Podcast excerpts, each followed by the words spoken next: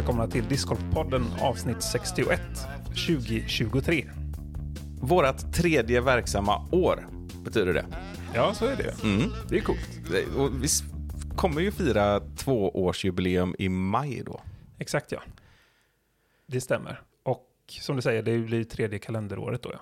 Ja, Men eh, ja, och avsnitt 61 som sagt, och det känns ju bra. Vi hade ju en internationell gäst sist mm. och eh, fortfarande tyckte jag att det var ett väldigt trevligt avsnitt. Mm, verkligen. Så lyssna på det om ni har missat det. Mm, och eh, så, som sig bör lite runt årsskiftet så tänkte vi att vi kanske skulle prata lite statistik. Ja. Vi har ju en snäll app som samlar statistik åt oss ganska bra, som heter Judisk då. Och så tänkte vi att det kan vi ju redogöra lite för, både personlig men också en global statistik så. För eh, eh, vad vi än skojar om i avsnittet med Pia så gillar vi ju väldigt mycket statistik. Mm. Ja, ja, ni gick väl inte på den? Vi gillar både väldigt mycket statistik och vi gillar statistik väldigt mycket. Ja, exakt. Båda hållen. Faktiskt. Eh, Så är det. Så det kommer vi göra. Och sen har vi en annan, på tal om, ja, det kanske inte riktigt statistik, men nästan. Vi har en liten tanke, Rickard, också. Ja, men det pågår ju ett silly season. Eller en silly season, kanske. Ja, det är lite som PM, känns man kan säga både och. Ja, och silly är den i alla fall. ja, Som vanligt Exakt. händer det helt eh, tokiga grejer och det kanske kommer ännu tokigare grejer. Det, det ryktas ju om, eh, mycket om Lisotte på Ja, sociala medier. verkligen. Till MVP, vad tror du om det? Det enda som talar för det i min värld är att, eh, att han håller till på deras hemmabana, så att säga. Ja. På något sätt ju.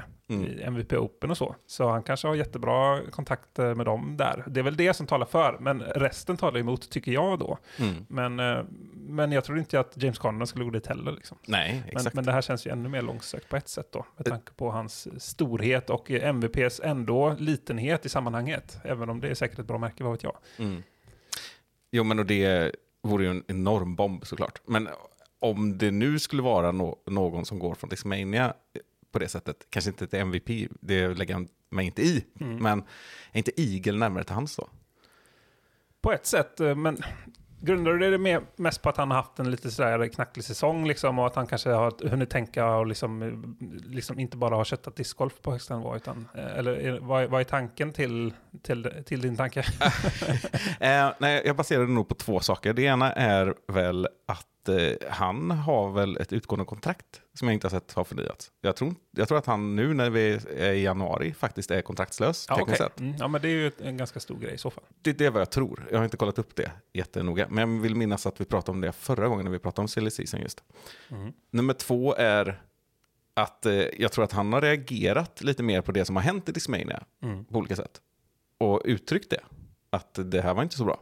Nej, nej, det är mycket möjligt att det är så. Jag har inte, jag har ju hört, eller jag har inte researchat det här nu för vi har inte kommit så långt ännu. Men, men eh, det har varit ganska lite snack om, eh, om eh, det, eh, alltså nu pratar vi om Jussi, att han blev dömd för eh, sexköp i Stockholm. Mm. Eh, och eh, Jussi då alltså CEO för, för Discmania. Och eh, det har ju varit eh, förhållandevis lite snack från de utövarna i Discmania vill jag ändå påstå Ja, kring verkligen. detta. Mm. Eh, och jag har missat vad Eagle har sagt i så fall. Nej, men jag, jag, jag, det är på omvägar jag har hört att han har uttryckt det någonstans. Mm. Så stor nypa salt i detta Mm. fallet. Men det ligger väl mer i linje också med hans personlighet och uttryck att han nästan måste reagera på det, tror jag. Mm. Eh, såklart. Och det är ju också, det, det är också en anledning till att vi inte har tagit upp det här särskilt mycket. Därför att vad ska vi sitta och säga? Då får vi liksom göra någonting av det, någonting konstruktivt. För om vi skulle sitta här och såklart kritisera Jussi för det han har gjort, det, det är så öppet mål och helt menlöst. Varför, jag känner inte att lyssnarna får ut något av det. Nej, nej, det är väl självklart att vi tar avstånd från det så att, eh, så, att säga. Men, men det är ju som du säger, att vi har liksom inte mer på fötterna än så. Liksom. Ehm, och sådär. Men det är kanske så de har, de har resonerat också. I och med att vi har inte pratat så mycket om det och de har inte pratat så mycket om det. Så Nej. vilka är vi att säga att de, att de håller tyst? Men å andra sidan så är de involverade i Discmania, inte vi. Ja. Så, så det, är, det är i och för sig en stor skillnad. Nej, men jag tror att eh, vi kommer nog prata om det vid något tillfälle på något annat sätt. Men vi får ta ett grepp om det då. Mm. Och liksom också låtit det mogna nu under en period på något sätt. Och se vad som händer. Ja, men det kanske är ett utmärkt tillfälle när då eh, möjligtvis en eller flera Discmania-spelare byter sponsor. Och då kanske de öppnar upp sig mer och pratar om situationen och så har man mer, Mm. eh, mer att prata om då till exempel. Hur som helst så kanske det kan vara så att vi återkommer till silly season i ett separat avsnitt. Ja, tidigare år så har vi gjort eh, silly season som att vi har eh, gissat lite inför och Ja. sådär. Och det har vi inte gjort i år, utan nu tänker vi att vi, vi kanske istället eh, går igenom det som har hänt och sammanställer och så och, och diskuterar utifrån det. Mm. Och det kan ju bli intressant också. Ja. Men som sagt, det, det väntar vi nog ett par, par veckor med skulle jag tro. Eller Ja, sånt. ja, men så får det nog bli. ja. Och eh, det har ju hänt en del här. Vi spelade ju faktiskt in det här avsnittet med Rachel, får vi säga, innan jul. Mm, Det är ju inget exakt. att hyckla med. Vi, vi, visste ju, vi fattar ju liksom att vi kommer inte ses på juldagen och spela in. Nej, nej, vi- men det nämnde vi också i, i avsnittet, om det var det eller eh, 59, det vet jag inte. Men. Ja, exakt. Nej, men det har ju hänt eh, andra saker också. En sak är ju det här att Finland fick ju inte VM 2024. Och vi ägnade ju nästan ett avsnitt åt det i somras. Åt de, de, Finlands två kronjuveler hette det avsnittet. Ja, precis. Och det var ju inte bara vi som var förvånade. Nej, nej, det hörde vi när vi hade Boje Bjarnason med till exempel som involverade PDGA. Mm. Och eh, han trodde också att det var mer eller mindre klart att det skulle bli i, i Europa och i, i Finland. Och eh, det som vi just pratat om, Jussi har varit en drivande kraft bakom det tidigare. Han har inte varit så involverad nu efter den här incidenten då. Mm. Eh, men enligt vad vi har hört åtminstone så ska inte det vara orsaken så att säga då. Nej. Eh, utan snarare att, eh, ja vad var det vi sa?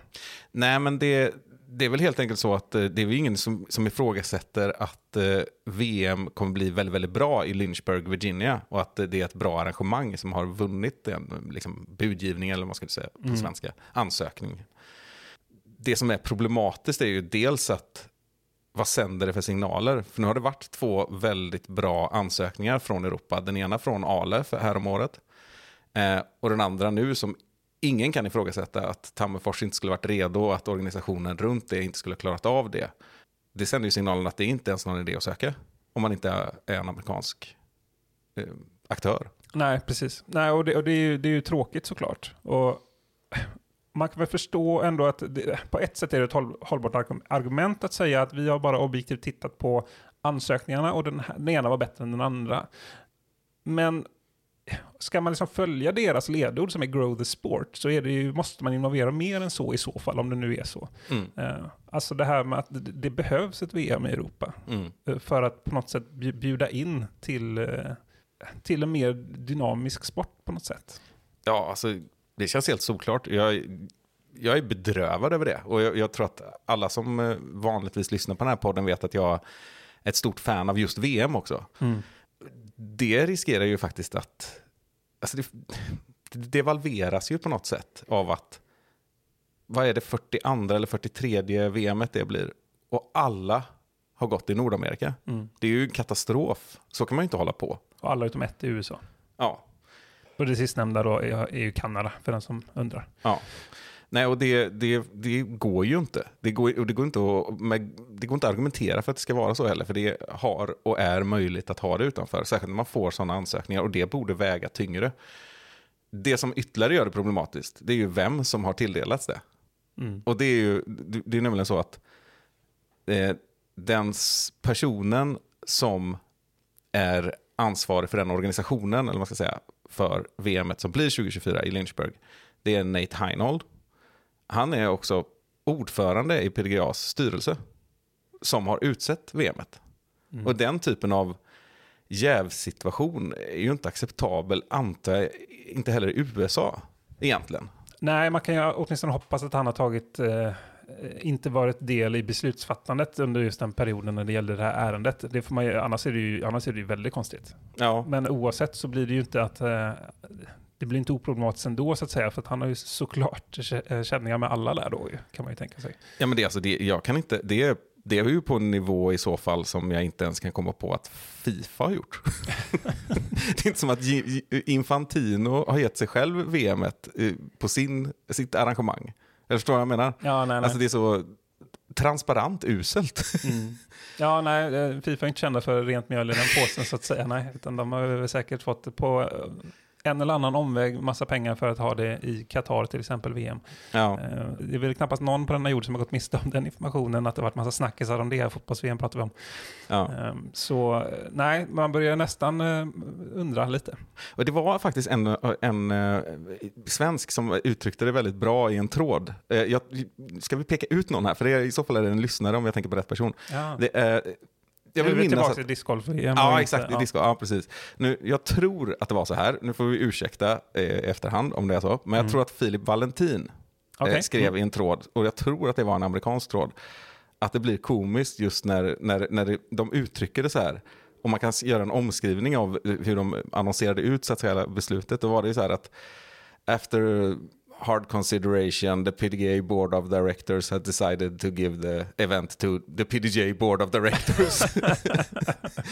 För det är ju Ja. det som är kontentan. Ja, exakt. Och det, det håller inte. Ja, det, Och- det ser inte fint ut på pappret åtminstone. Nej, så nej, jag tycker att det är ett uselt beslut. Och jag tror säkert att det blir ett jättebra evenemang 2024. Det tror jag inte någon tvivlar på. Men det, det finns en större fråga här. Som är tragisk och kontraproduktiv och fruktansvärd faktiskt. För vem, vem kommer lägga tid på att söka det här evenemanget nästa gång? Vilken, ska, ska de försöka 2025 då? eh, I Tammerfors? Jag tvivlar på att man har den energin. Fördelen är väl att man har ett manus att utgå ifrån som man bara kan finslipa kanske utefter att eh, eventuell feedback som man får. Jag vet inte om man får det eller om man bara får ett avslag eh, så att säga. Men man, om inte annat kan man ju efterfråga eller, eller säkerligen jämföra med det som vann och så vidare då och förbättra förslaget. Så det, det blir ju inte, det blir inte samma effort men jag förstår vad du menar. Ja. Det blir ju mentalt om inte annat tufft. Då gäller det bara att Emporia inte söker 2025, för då får de det. Ah, det var så. Ja, och det, var ju, det ska ju sägas då att Emporia fick väl faktiskt det VMet som skulle kunna ha spelats på Ale. Om jag minns rätt. Det var bara att det flyttats fram på grund av pandemin. Eh, och det är, ju inte, det är ju ganska utskällt även i USA. Sen, vi tror det var ska, 2021 som eh, Arla ansökte till, men jag är inte helt säker på det. ja, exakt. Men det blev 2022. Ja, just det, nu är Mm. framskjut på grund av pan- pandemin, ja. Mm. Just det, ja, exakt ja. Så då stämmer det nog. Mm, det stämmer. Mycket riktigt. Ja. Hur som helst, vi får väl gå in på dagens ämne då. Ja, det gör vi. Vi kör en jingel på det. Ja. Dagens ämne. Är rubriken Helsike vad vi har spelat discgolf i år.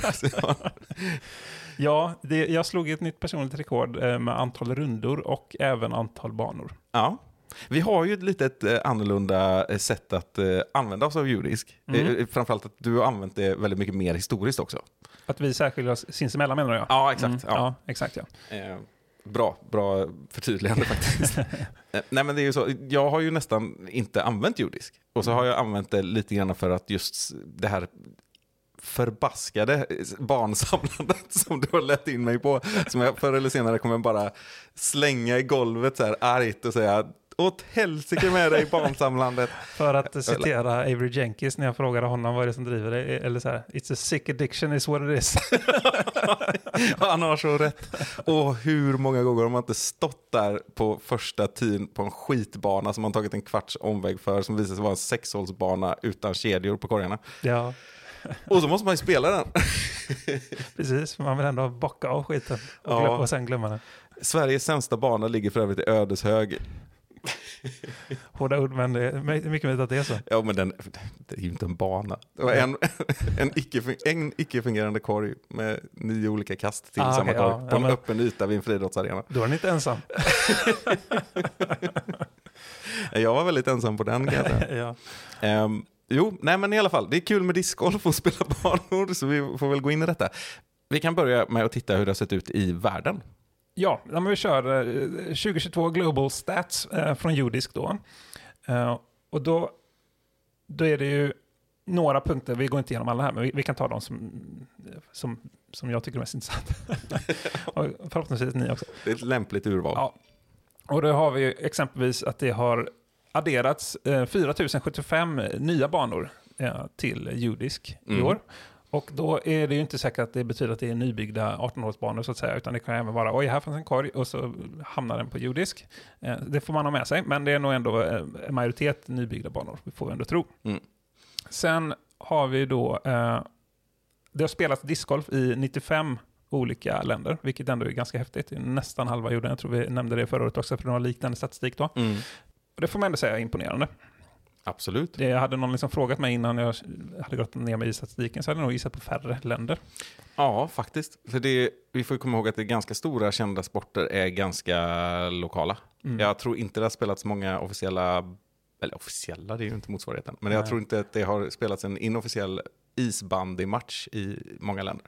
Nej, sen så är det ju lite speciellt med just vintersporterna då, Ja. av, av, av, av förklarliga skäl. Men, men jag förstår absolut vad du menar och det går att hitta exempel på landhockey också. Ja. Sen eh, har vi en statistik som jag vet skiljer sig från eh, förra året. är eh, The busiest day, alltså den dagen på året som det reggades flest rundor på judisk, vilket detta år blev augusti 14, nu är jag inne i amerikanska termer, eh, 14 augusti ska jag säga. Mm. Och eh, förra året så var det 8 maj. För det vad hade vi med i en teaser när vi pratade om detta förra året. Eh, och, eh, eh, så. Så, så det skilde sig lite tydligen. Ja. Men en helgdag även nu, så en söndag var detta. Nej, men du sa att det var förra året var 8 maj, vilket var det i år då? 14 augusti. Jaha, 14 augusti. 29 Det sa jag- maj. sa jag till och med två gånger. Ja, men jag lyssnar alltid på nej, dig. nej, nej, nej, du se på annat. Alla fattar alla jag. Säger så mycket grejer, Ja, ge inte lyssnarna en massa eh, idéer här nu att de ska lyssna på annat. nej, nej, nej. Full koncentration nu. Ja, Mm, eh, en annan grej som är, är, man kanske ska påpeka kring detta, ja. det är ju att vi, vi, vi kan ju inte ta de här siffrorna som någon absolut sanning och sånt där, utan det är ju en app liksom. Mm. Och det, det hade ju sett annorlunda ut om man kollade på andra appar. Mm. Alltså då skulle ju förmodligen, i Qing är förmodligen Slottsskogen den världens mest spelade bana. ja, just det. Precis. Eh, sen, eh, jag tror att det kan skilja lite i kulturer också. För Mm. Jag tror att judisk har väldigt stor spridning i Sverige också till exempel. Ja. Men i, i Finland så ju, har de ju något som heter Upsi. Mm. Som är väldigt stort.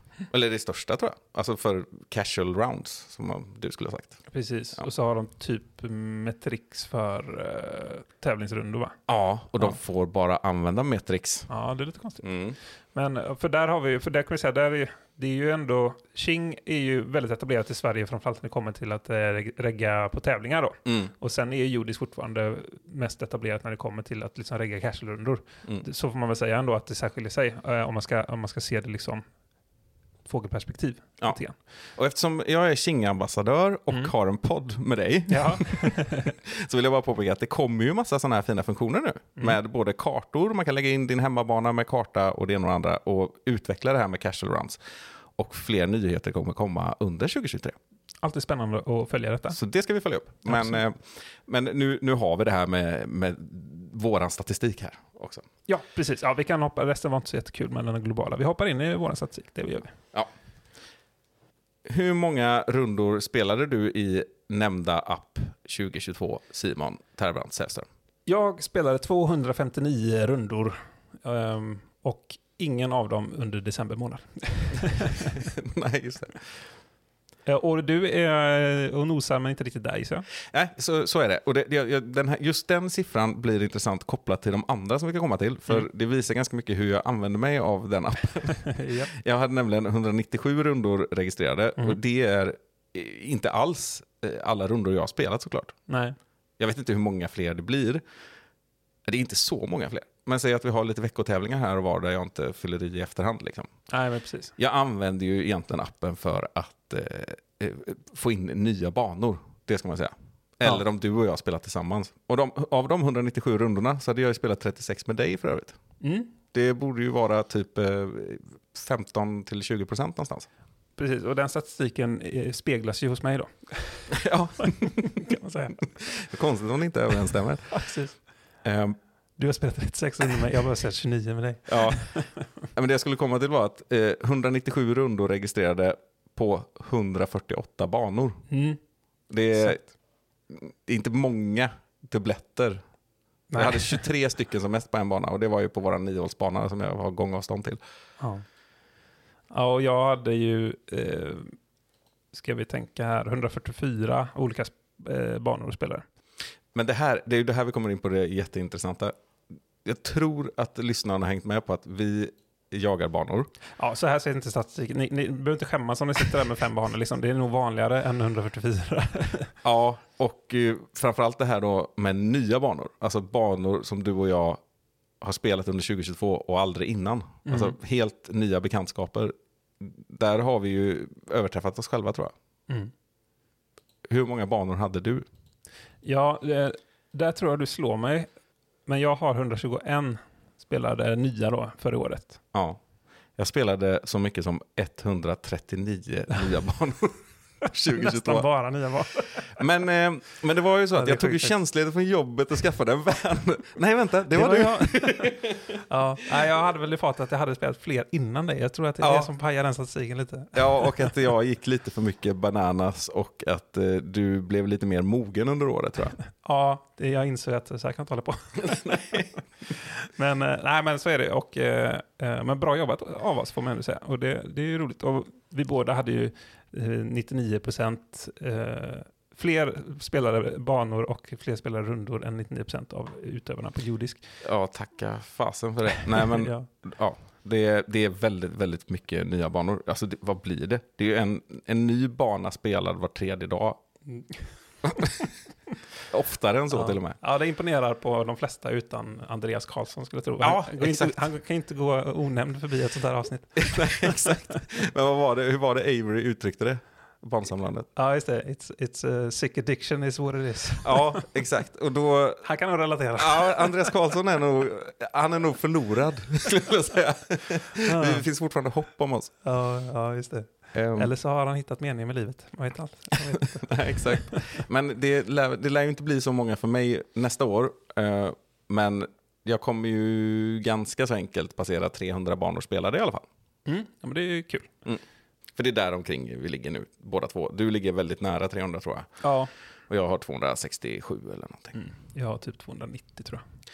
Jag ska spela en ny bana på torsdag. Får jag för mig? Ja, då får du checka in med mig och Erika på spa. Är det Vann? Ja, Ja, den har jag spelat. Ja, jag stannar hemma. den, jag har hört att den är väldigt bra också. Uh, nej, det är inte särskilt bra. Men den är faktiskt värd. Jag var ju där på, eh, det var ju för övrigt Filip Lindbergs första bana som han spelade någonsin. Ja, Discord. just det. Det har han berättat i podden till och med. tror jag. Mm. stämmer. Och då nämnde jag att, eh, nej men dit ska jag på onsdag typ, eh, då. Och för då skulle jag dit på, eh, på konferens med jobbet. Ja. Och eh, när alla andra låg i bubbelpoolen så var jag ute och spelade, discgolf.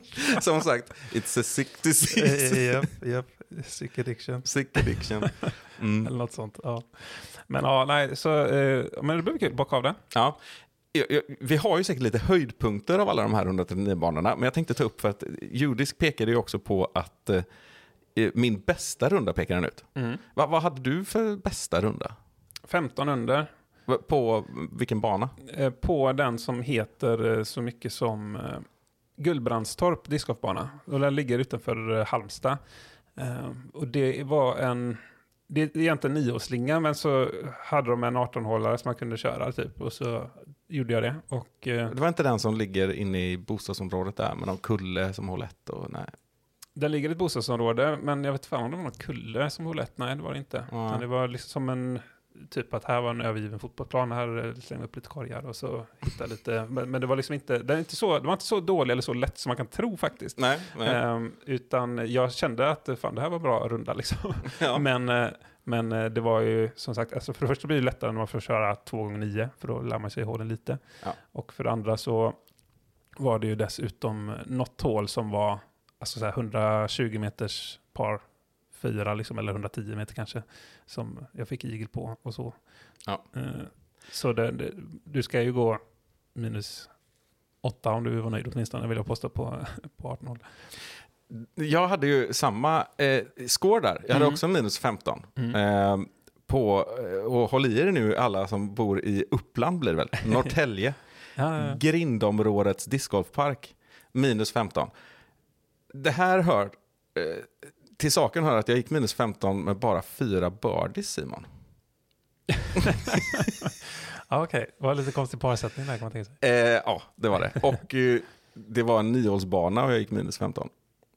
Ja. Ja, just det. Det fick inte ens ihop det, men så måste det bli. Ja. Ja, jag, jag gjorde eh, fyra birdies, fyra eagles och en albatross.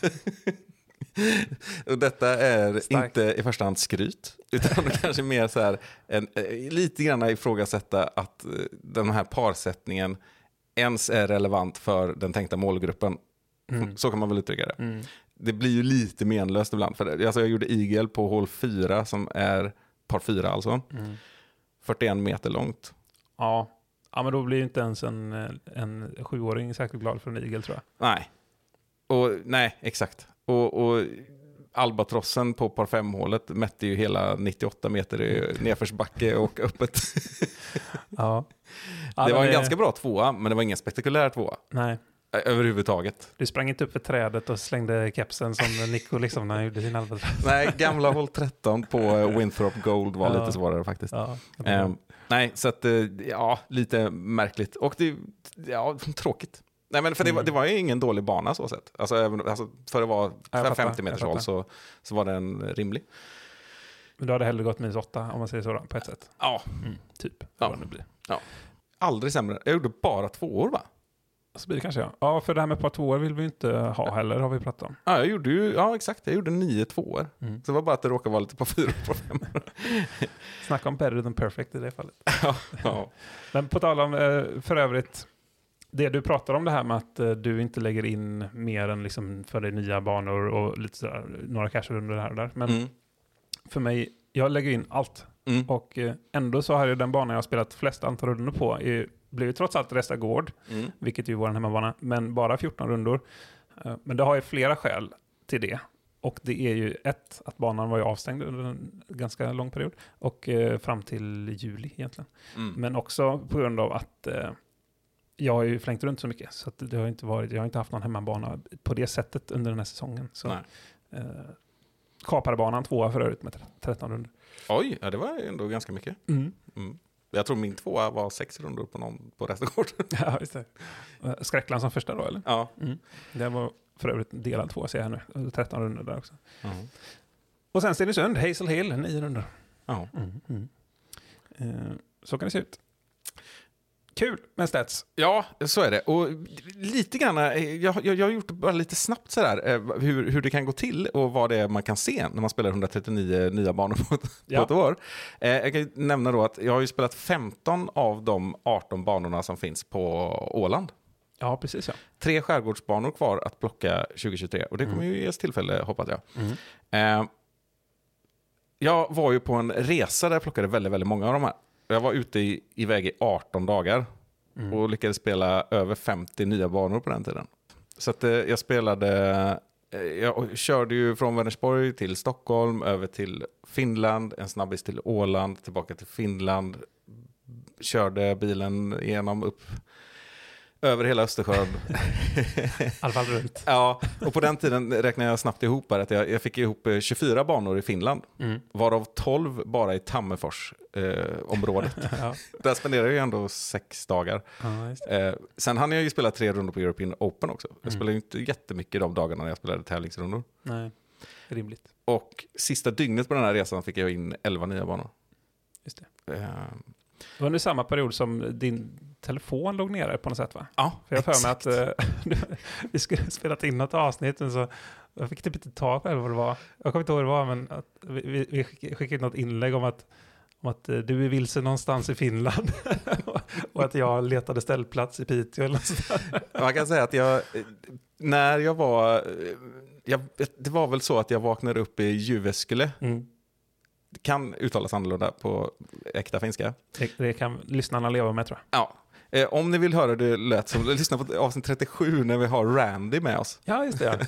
Rauli Savela. Precis. Ehm, han är ju därifrån.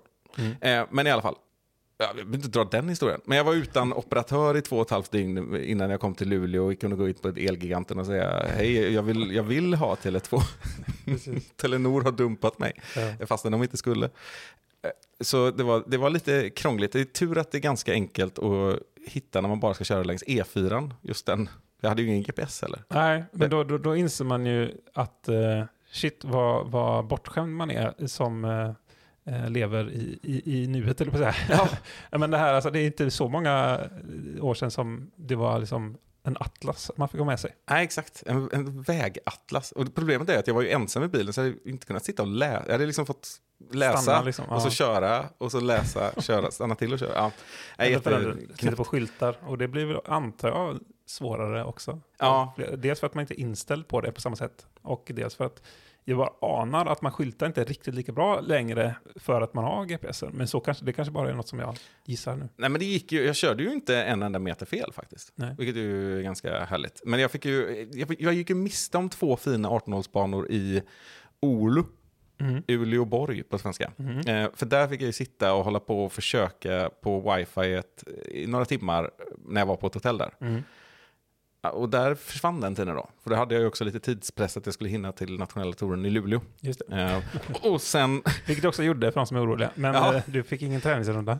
nej det fick jag inte. Och jag spelade inte bra. nej, nej. Eh, men det hade väl andra skäl också. Kropp i förfall och så vidare. Men, men där gick jag miste om två fina banor i alla fall. Men däremot så, så hade jag ju några eh, höjdpunkter på den där. Jag, dels har jag ju redan pratat om den, eh, Tampere Frisbee Golf Keskus då. Den har vi ju snackat om. Eh, sen var det ju i, i just Jyväskylä eh, fanns det en bana som heter Hiska. Den har jag också pratat om tror jag. Och Aios i Kemi. Men på den här resan, jag fick ju in några sådana här eh, riktiga höjdpunkter. Alltså det, förutom dem, det var ju även Guldkusten i Piteå, Södra berget Sundsvall, Mm. Åsbobanan Falun, Tjärna. Sandtag Borlänge. Det, det, det var en härlig resa. Mm. Du, vi gjorde liknande resa. Eh, tyvärr gjorde jag det typ en och en halv vecka efter dig då. För eh, du stannade inte på SM i Skellefteå som jag gjorde. Och sen åkte jag ju typ liknande rutt hem då. Mm. Och fick eh, säga hej till Robin Willman som fick guida mig runt de banorna i, i Falun-Borlänge-trakten. Och det var ju, det var ju superroligt. Ja. Så det skrev jag också upp faktiskt som en av mina grejer som jag ville ta upp där. Att det var, det var en jäkla kul grej att få till eh, den svängen där. För annars blir det ofta att vi kör via Örebro när vi ska någonstans. Ja. Och, och när man har bockat av de banorna. Eh, så det var kul att ta en annan väg. Och få testa dem. Mockfjärd var ju också en bana som var rätt mysig. ja, just det. Eh, bland annat. Och eh, så. Hofors fick jag ju stanna till vid. Ja, och det, jag var ju där, för jag körde ju också den sträckan Gävle-Falun, men Mm. det var på gränsen till att blev mörkt och spöregnade, så jag, jag tajmade väldigt dåligt. Ja, nej, men det är rimligt. Ja. Så, men då har jag ju den kvar. Precis, så Mm. tänker jag också. Det är inte alla som gör, men Nej. En annan speciell upplevelse, förutom att jag då inte hade någon eh, operatör och fick eh, åka in på Ikea i Haparanda och låna deras wifi för att säga att jag levde. till de som är på Ikea som var oroliga. ja, exakt. Hallå! Jag är här nu, jag är tillbaka i Sverige. Eh, jag fick också meddela min kusin som jag skulle bo hos i Luleå att jag är i Haparanda nu, så det tar väl sådär två, jag vet inte hur många lång tid det tog, några timmar i alla fall. Just det, Shoutout till Åsa. Ja, ja stor shoutout. Mm. Jag tror inte hon lyssnar. nej, nej, det gör ingenting. Nej. Eh, hur som helst, eh, där var jag ju också, precis innan så var jag på en liten bana i Tornio. Och för er som känner till det här området, Haparanda-Tornio, så är det Mm. ju så att det är i princip samma stad. Eh, Men det här har vi pratat om ju. Det Ja, här med San Diego Tijuana-grejen. Ja, det är möjligt. Men eh, jag tycker det är intressant. Det, man brukar säga att repetition är nyckeln till kunskap. Ja. Så om man vill lära sig det här, lyssna nu. ja, precis. Lyssna inte första gången, lyssna nu. Nej, men det, det roliga där var ju att jag spelade en liten bana i Tornio när jag var fortfarande kvar på finska sidan. Och så kunde man ju nästan se över till den andra lilla banan i Haparanda då, på andra sidan älven. Och då, eh, när jag körde över och spelade banan i Haparanda, då spelade jag ju den samtidigt som jag spelat den i Tornio. För det är också en timmas som skilde där. Ja, det är lite lustigt faktiskt. Så det, klock, klockmässigt och datummässigt spelar jag dem eh, parallellt. Mm. Det är lite, Mindblowing. Ja. ja, jag skulle säga Inception-känsla. ja. Ja, det blir det väl kanske. Det, var, det var en upplevelse. Ska vi en shoutout till DiCaprio också? Ja. Han lyssnar nog. Joseph Gordon-Levitt. Ja. Christopher Nolan. Mm. Ja. The list goes on. Det är- ja. Bra. Mm. Det, det är något visst med just eh, gränsövergångar. Jag vet Ja. inte vad det är. Nej. Jag, jag gillar det på något sätt. ja. Även om jag inte gillar gränser heller. I alla fall inte om de är sådär kolonialaktiga, om du förstår. Nej, nej. No, no, no. Men just en Torne älv, det köper jag som en gräns. ja, jo, faktiskt. rimligt. Ja.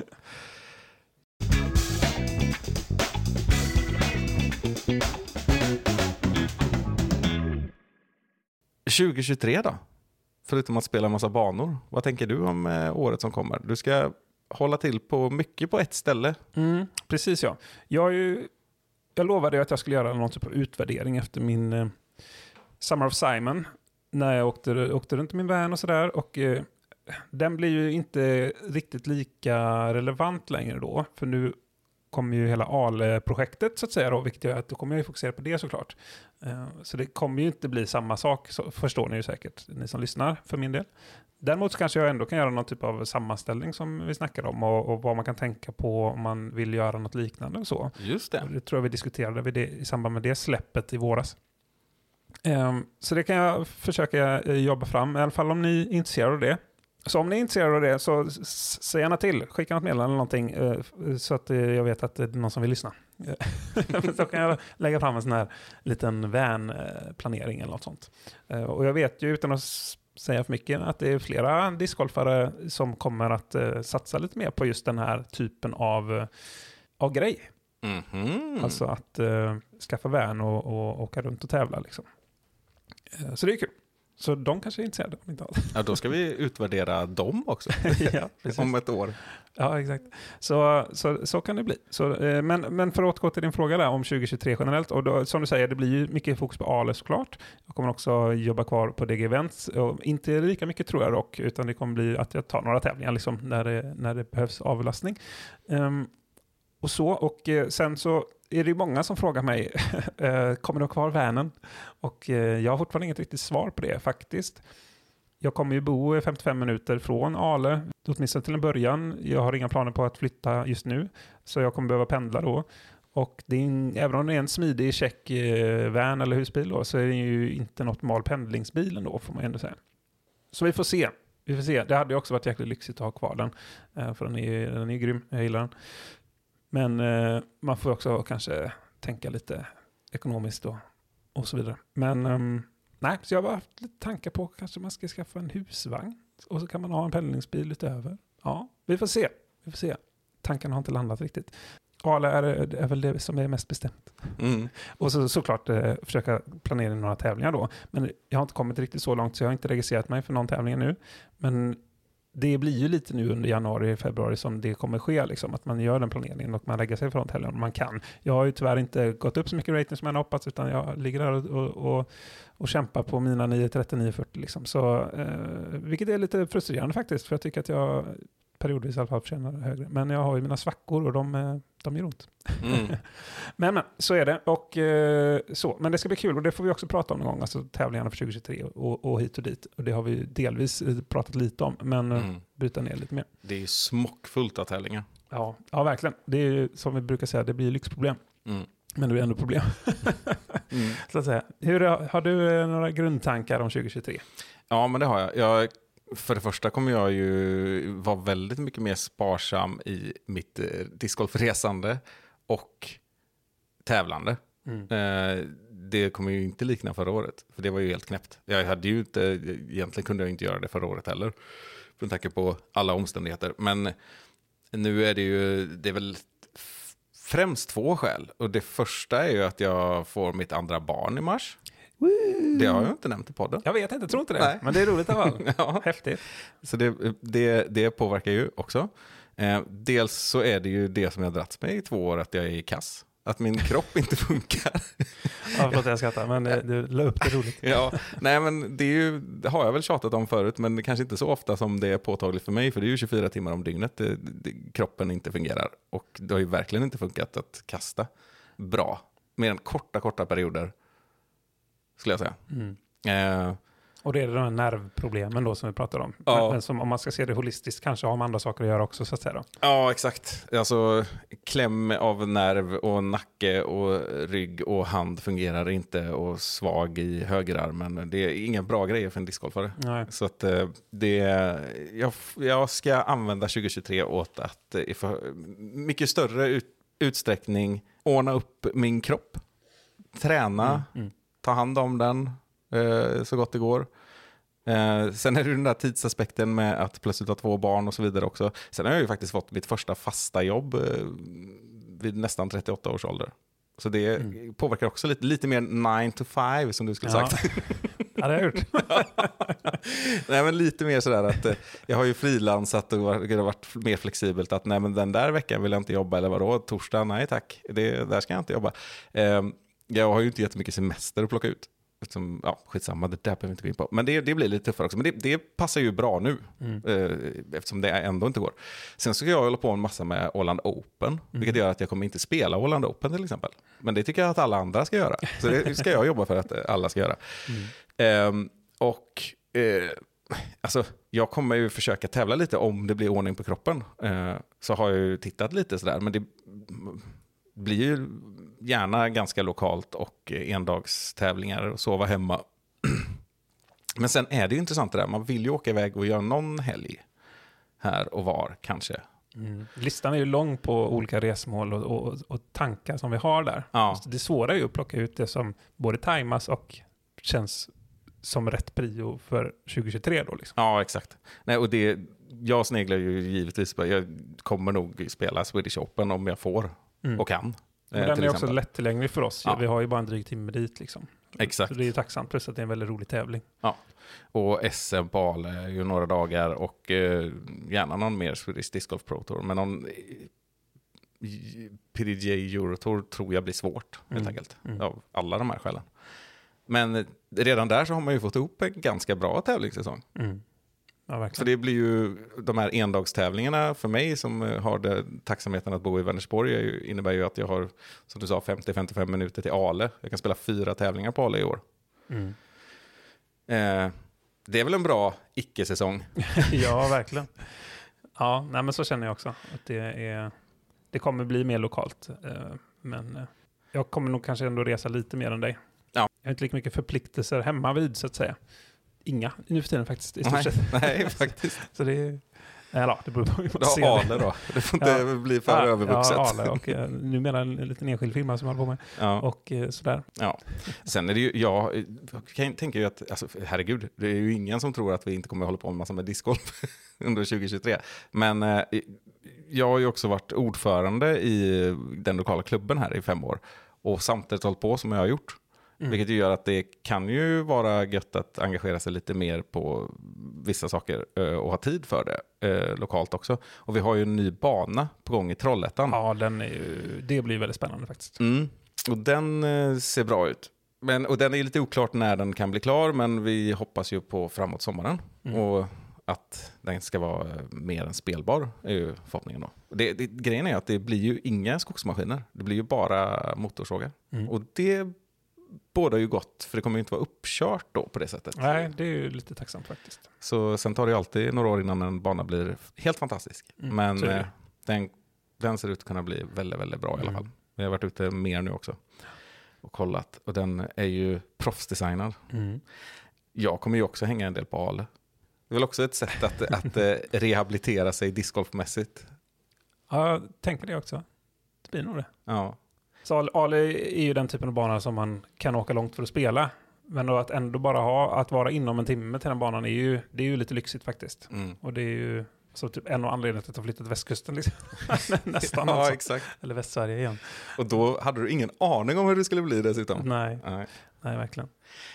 Nej, men jag har ju också sagt det innan, det kan vi återkomma i något senare avsnitt, men just att det, jag, jag har ju ändå liksom någon sorts långsiktig plan att för mig blir det ju viktigt kanske att spela mer seriöst 2024 för att jag tänker att när jag uppnår masterålder 2025, då ska jag ju satsa i tanken. fight. Ja, exakt. Ja, men jag försöker ju tänka att jag ska vilja spela lite, kanske kunna åka till USA och kanske bli uttagen och spela EM och sådana här saker. mm. Eh, Det är ju målet eh, med en sån säsong. Och då måste jag ju också prestera 2024. Mm. Liksom. Så har jag 2023 på mig att bli en duktig AL-spelare, kanske kunna kasta överhuvudtaget, ska Ja. vi börja med och sådär. Och, och ja, hitta en balans i kroppen. Mm. Ja, men det är intressant det där med, med alltså, om vi har någon där ute som, som, som bävar inför någon typ av 40-årskris eller något sånt där. Börja med discgolf. Ja, faktiskt. Om det är någon som lyssnar mot våra som inte spelar discgolf då. Det finns ju ändå någon. Men eh, för det är ju ett sätt att se fram emot eh, de här grejerna. Liksom. För det Ja. känner jag också. Bara, Fan, det kan bli gött att bli 40 nå. Mm. Eh, jag är inte så proud som Avery Jenkins till exempel som känner nej jag ska bara spela NPO, liksom, jag vill tävla med de bästa för att bli så bra som möjligt och så vidare. Men han har, ju också en annan typ av utgångspunkt än vad jag har till exempel. Ja. Ehm, så på det sättet så känns det också ett, en jäkla bra anledning till att hålla igång liksom, med sådana här saker. Att, att ha liksom, den där moroten, var tionde år blir det efter det i stort sett ju. Mm. Så lite olika, det är inte alla klasser som är med i, liksom, i alla mästerskap sådär, men, Nej. men eh, själva grunden. Um, nej, superkul och jag, det ska bli kul att följa, eh, följa, följa dig in i 40-årskrisen också, som inte blir någon kris då kanske. Ja. 40-årssatsningen. ja, exakt. Jag får väl hoppas att mina kriser är över snart. Men eh, jag har ju också, om man ska drömma lite grann så här, Mm. så det enda jag kom på så där, det är ju att under 2023 så måste jag ju för bövelen spela krokhåll till exempel. Ja, men den har vi, det var ju, vad ska man säga, förbannade oss över att vi inte hade gjort när vi pratade med Pia Andersson. Ja, Mm. vi har ju så pass nära också, så att, eh, där har vi ju ett mål. Mm. Och så eh, ta tag i de här eh, matcherna också. Vi ska ju möta Simon Lindgren, ja, det, vi får väl väcka Birgitta Lagerholm Mm. och så vidare. Precis. Sen har vi varit, eh, efter att vi insåg att vi kan hålla på och utmana alla gäster vi har, för att vi hinner, inte, vi hinner liksom inte, eh, så jag tror inte vi har så många andra som är, som är pending, så att säga. Nej, och båda de är ju då i Stockholm också. Mm. Det har också blivit så att alla de vi har utmanat har varit stockholmare i stort sett. Ja. Det kanske vi får ändra på. Ja, Det gör det lite lättare för oss att utmana kanske ja, någon göteborgare till exempel. ja exakt. Ja, någon amerikan. precis. Har en anledning. Och... Ja, precis. Vi kan över. utmana er på en, eh, en partävling om ni bjuder på resan kan vi säga. Ja, exakt. Tror du jag går med på det? Ja. ja, det tror jag. Vi skulle utmanat eh, Hot Coco.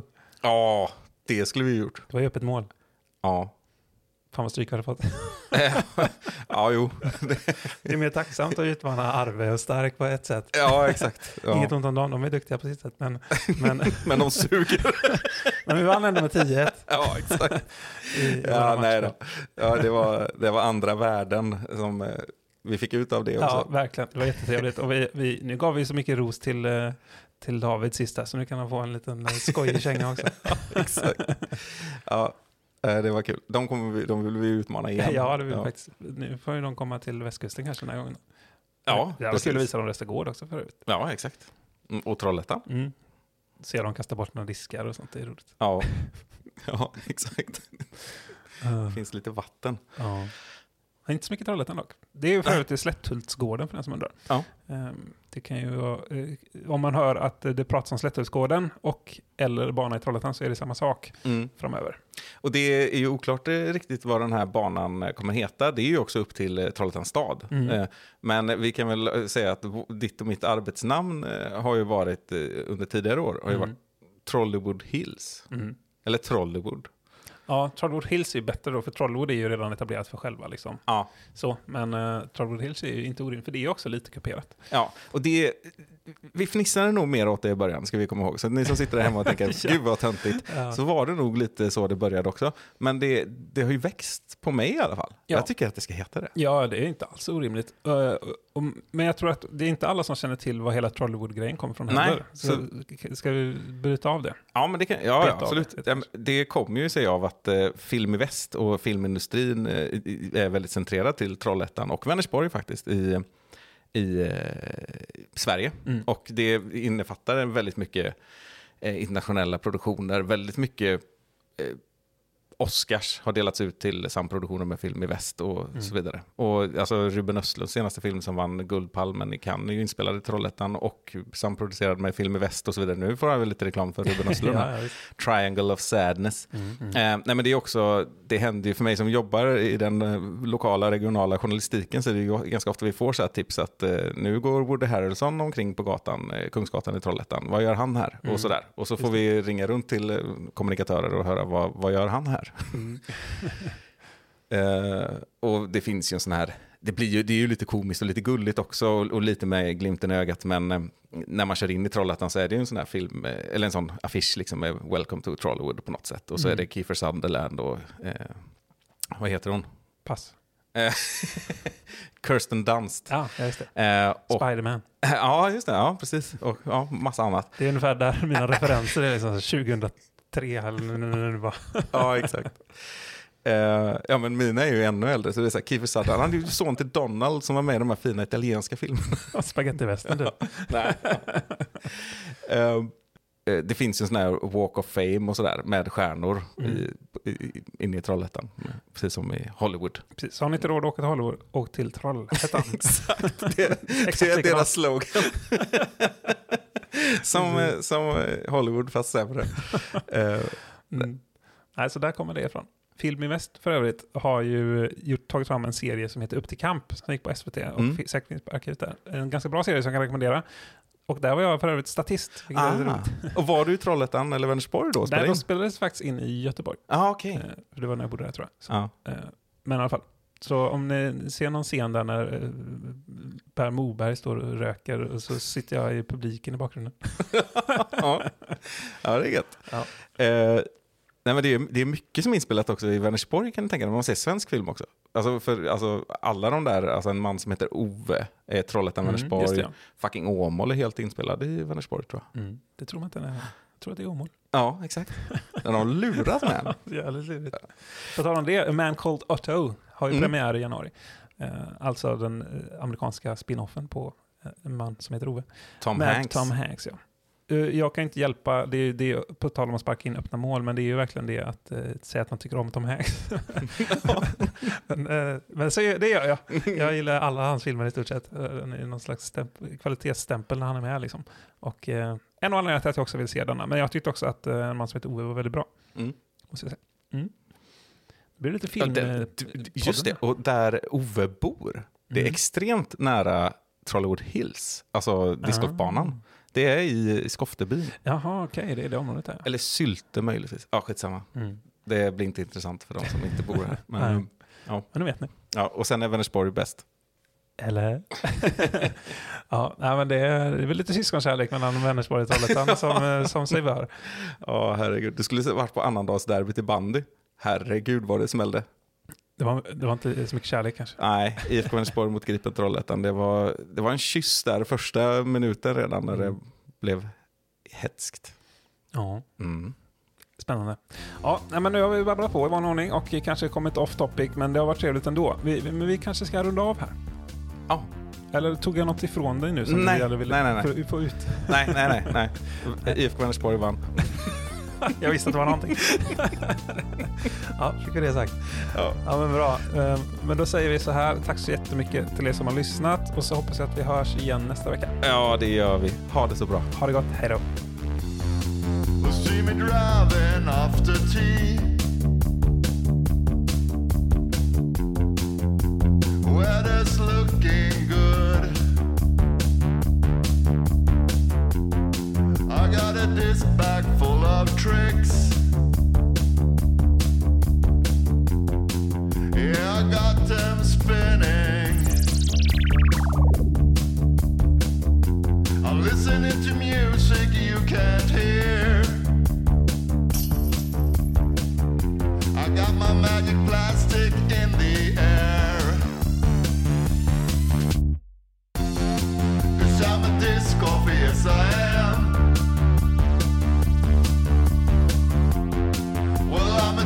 a disc golfer, yes I am.